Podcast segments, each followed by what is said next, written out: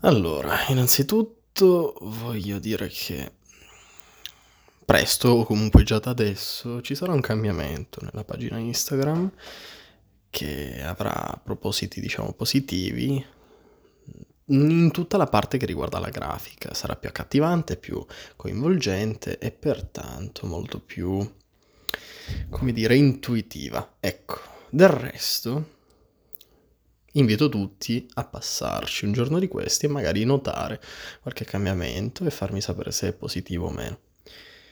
Allora, di cosa parliamo oggi? Per chi ha già la fortuna di seguirmi sul mio profilo Instagram dedicato al podcast, effettivamente riconosce e sa già che argomento trattiamo. Oggi trattiamo un sociologo e in particolare, o comunque per meglio dire, la sua opera principale, la sua opera, la sua opera più celebre, la sua opera che in un certo senso gli diede il nome, non solo a livello di laurea, ok? Non solo a livello nominativo o dell'anagrafe, ma anche a livello storico e quindi di cambiamento, di scoperta, di ricerca. Bene, stiamo parlando di lui, Richard Sennett. Non capisco perché si scrive con due T alla fine, ma a noi ci va bene lo stesso. Richard Sennett è un sociologo, uno scrittore, un critico letterario, è un autore di vari libri, è insomma una persona con tanta, tanta cultura e che molta parte di questa cultura l'ha dedicata per una vita intera alla sociologia. La sociologia che è una materia che noi conosciamo bene nel mio podcast, poiché io stesso ne sono affascinato ed effettivamente la ritrovo molto, molto interessante. Ma noi andiamo a parlare oggi di Richard Sennett in un tema, nel tema delle disuguaglianze sociali, quindi le differenze che ci sono tra società, le differenze che ci sono tra classi, le differenze che ci sono dentro una società.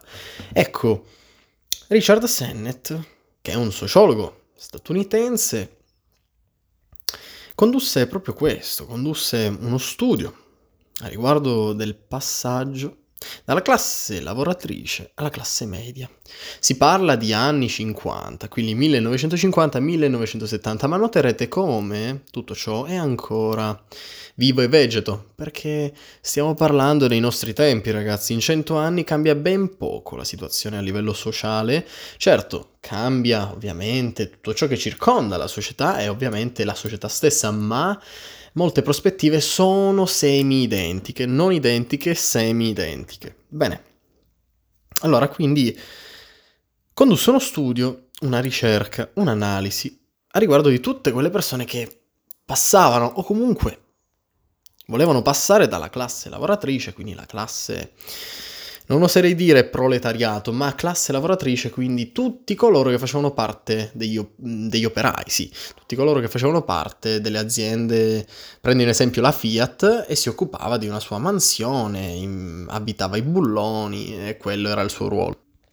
Dunque stiamo parlando di questa, questa è la classe lavoratrice negli anni cinquanta, ma lo è tutt'oggi. La classe lavoratrice al giorno d'oggi è quella classe che magari si occupa di eh, tutto ciò che può riguardare l'ambito operaio, quindi in un'azienda di cosmetica immagino uno che abita i tappi nel, dentif- nel dentifricio, oppure, che ne so, un qualcuno che monta un burro cacao, eccetera, eccetera, eccetera.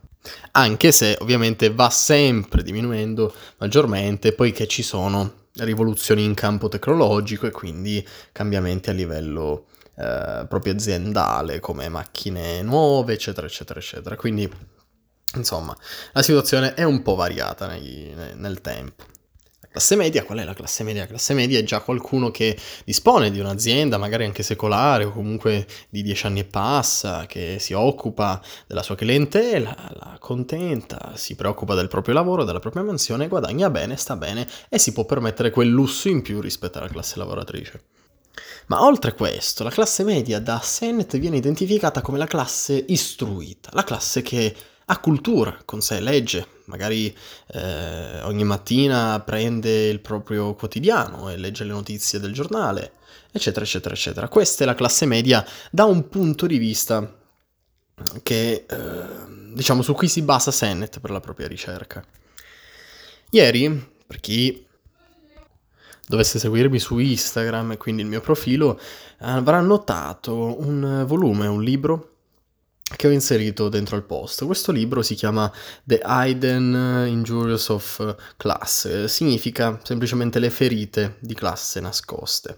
Questo è un libro su cui, più che su cui, al suo interno eh, praticamente sono presenti tutte, tutte queste scoperte che eh, furono studiate, ricercate e analizzate dal nostro Richard, e fu pubblicato nel millenovecentosettantadue. Ebbe un grande successo ed è lo stesso che gli diede infatti questa fama, questa celebrità. È un'indagine approfondita e sensibile, principalmente nella vita della classe lavorativa, quindi dell'operaio, e sottolinea, rivela come le differenze a livello sociale possono essere facilmente camuffate, camuffate quindi nascoste, rese, non dico occulte, però quasi eh, differenti da ciò che in realtà sono, da ciò che in realtà dimostrano essere. E quindi vengono camuffate da una questione personale, mentre in realtà la questione è ereditaria. Questa è proprio la descrizione che dà Richard a, eh, a questo libro, ovvero l'introduzione, più che introduzione è eh, lo slogan, lo slogan, quindi l'idea con cui una persona deve aprire questo libro, deve comprarlo e portarlo a casa per leggerlo. Partiamo da questa affermazione abbastanza strana, ma curiosa. Allora, l'aumento del potere materiale e della libertà di scelta è accompagnato dalla crisi dell'autostima. Attenzione qui, ora sarà molto strano per voi sentirvi dire una frase di eh, tale pesantezza, tale genere, ma presto arriveremo al significato vero e proprio di ciò che significa. Allora, in tutto ciò c'è una parola che ci indica tutto, che ci completa il quadro generale. Questa parola è l'istruzione. Dunque, l'istruzione, quindi la sapienza, la conoscenza, e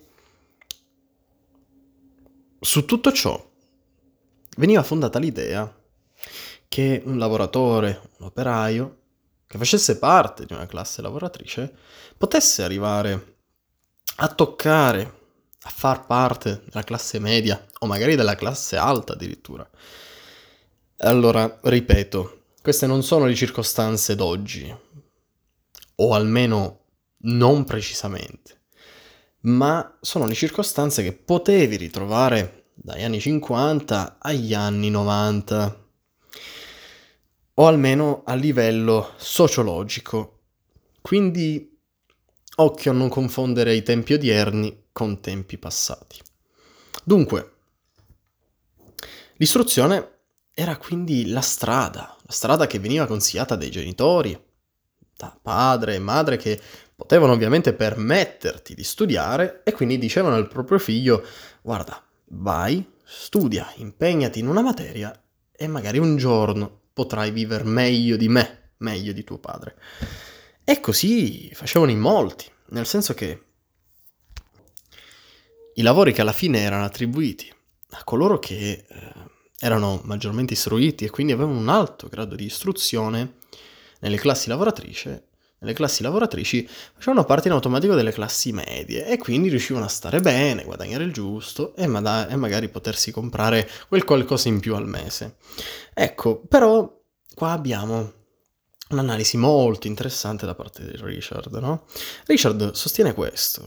Allora, una persona che fa parte di una classe lavoratrice e vuole orientare la propria strada verso l'istruzione, perché magari la coinvolge, lo coinvolge e quindi eh, va lì, continua, percorre quella strada sino a ricevere magari meriti e far parte di una classe media, viene in automatico considerato come un non, valo- un non lavoratore dalla classe lavoratrice stessa. Perché? Perché ai tempi il medico, il dottore, che magari erano persone di grande, grande serietà, grande sapienza, di qua di lì, e non venivano giudicati come persone che si sporcano le mani, come persone che lavorano per davvero, perché il lavoro Il vero lavoro per la classe lavoratrice era quello di sporcarsi le mani, quindi fare il meccanico, fare l'elettricista, fare tutto ciò che può comprendere l'utilizzo del fisico, quindi un vero e proprio impegno a livello fisico e non mentale. E dunque non veniva riconosciuto come lavoro stesso questo impegno mentale, veniva un po', ecco, reso um, quasi un'idiozia, oserei dire, o almeno una scemenza. Sì, no, vabbè, ma che ci vuole a dettare eh, quattro farmaci, scriverli e mandare il cliente a prenderli in farmacia? Eh, era questo un po' il pensiero che vigeva. E cosa succede? Che giustamente le persone che si istruiscono, no? Tutto ciò gli, gli aggrava, gli pesa, li rende un attimo eh, più sensibili alle accuse esterne, ai giudizi esterni, e in automatico si ha la famosa crisi d'autostima che sostiene Richard. L'affermazione che vi ho detto poco tempo fa, ovvero l'aumento del potere materiale e della libertà di scelta è accompagnato dalla crisi dell'autostima. E la crisi dell'autostima avviene qui. Avviene qui, ora giustamente andremo a vedere anche in dettaglio cosa accade, ma avviene proprio qui perché si ha mm, un giudizio da parte magari di persone che ti stanno a fianco, perché giustamente, ragazzi, c'è da dire anche questo: se tu nasci in una classe lavoratrice, hai la famiglia che è composta da due operai, hai fratelli che sono operai, è normale che qualche giudizio ti arrivi alle orecchie. Amici che sono operai, e quindi è normale che qualcosa la sentirai dire nei tuoi riguardi. Ma la cosa che aggravava di più queste persone, queste comunque anime che cercavano in un certo senso di rendersi la vita più facile e magari anche più piacevole, è che non venivano rispettati come lavoratori effettivamente. Cioè, c'era un po' questa presa in giro, ok, questa idea che fosse un'idiozia effettivamente stare davanti a una cattedra con una penna e scrivere. Ok, stiamo parlando di questo. Se notate, nei genitori nostri o nonni c'è ancora questa idea, un minimo, perché in un certo modo si è stati influenzati da giovani, da mezza età, e a mezza età, e quindi giustamente si ha un po' la decadenza nel dir quella frase che al giorno d'oggi magari non, non risuona così tanto eh, individuabile, perché non ti verrebbe da dire che un medico è inutile, ok? Pensate un po', la classe alta e la classe media venivano addirittura reputati dalle classi lavoratrici come truffatori. Come mai? Beh, è semplice: quando tu hai a che fare per esempio con un politico, è normale, è normale che sai che quel politico lì sceglie, sceglie per te qualcosa, sceglie per te qualcosa, magari fa delle decisioni nel tuo ambito, non per te nel senso individuale, ma per te nel senso proprio professionale. Quindi in questo lavoro, mettiamo caso tu debba fare il professore, in questo lavoro saranno tutti i professori obbligati a fare un minimo di otto ore al giorno, ok? Per esempio questo. Cosa succede? Che la classe lavoratrice giudicava tutte queste persone come truffatrici, persone che guadagnavano dal loro potere, guadagnavano dal loro mestiere, dalla loro mansione, in automatico traevano vantaggi a livello professionale e anche redditizio. Ok, ci stiamo rendendo conto un po' di ciò che sta accadendo, ecco. Forse noterete delle Eh, equivalenze al giorno d'oggi, ok? Magari non in tutti gli ambiti, ma molto spesso noterete che c'è qualche innesco, c'è qualche collegamento fattibile.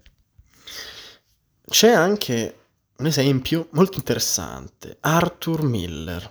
Arthur Miller, non so chi lo conosce o meno, ma è uno dei drammaturghi, diciamo, di maggior successo nel secolo scorso, quindi nel ventesimo secolo. Apparteneva alla classe lavoratrice anch'esso. Lui era un ragazzo comunque nato da una famiglia non nobile, anzi malapena benestante, tranquillo, educato e tutto, ben istruito, aveva un altissimo grado di istruzione e pertanto meritava di stare nella classe media o nella classe alta. Si fece strada, acquisì successo, ma nonostante ciò lui stesso confermò che effettivamente spesso si sentiva osservato, criticato, deriso, dalla critica che potesse venire da una classe più alta rispetto ai suoi confronti o da una classe più bassa, lui la critica la riceveva. In qualche senso, in qualche modo, era sempre presente. La domanda di Sennett è proprio questa.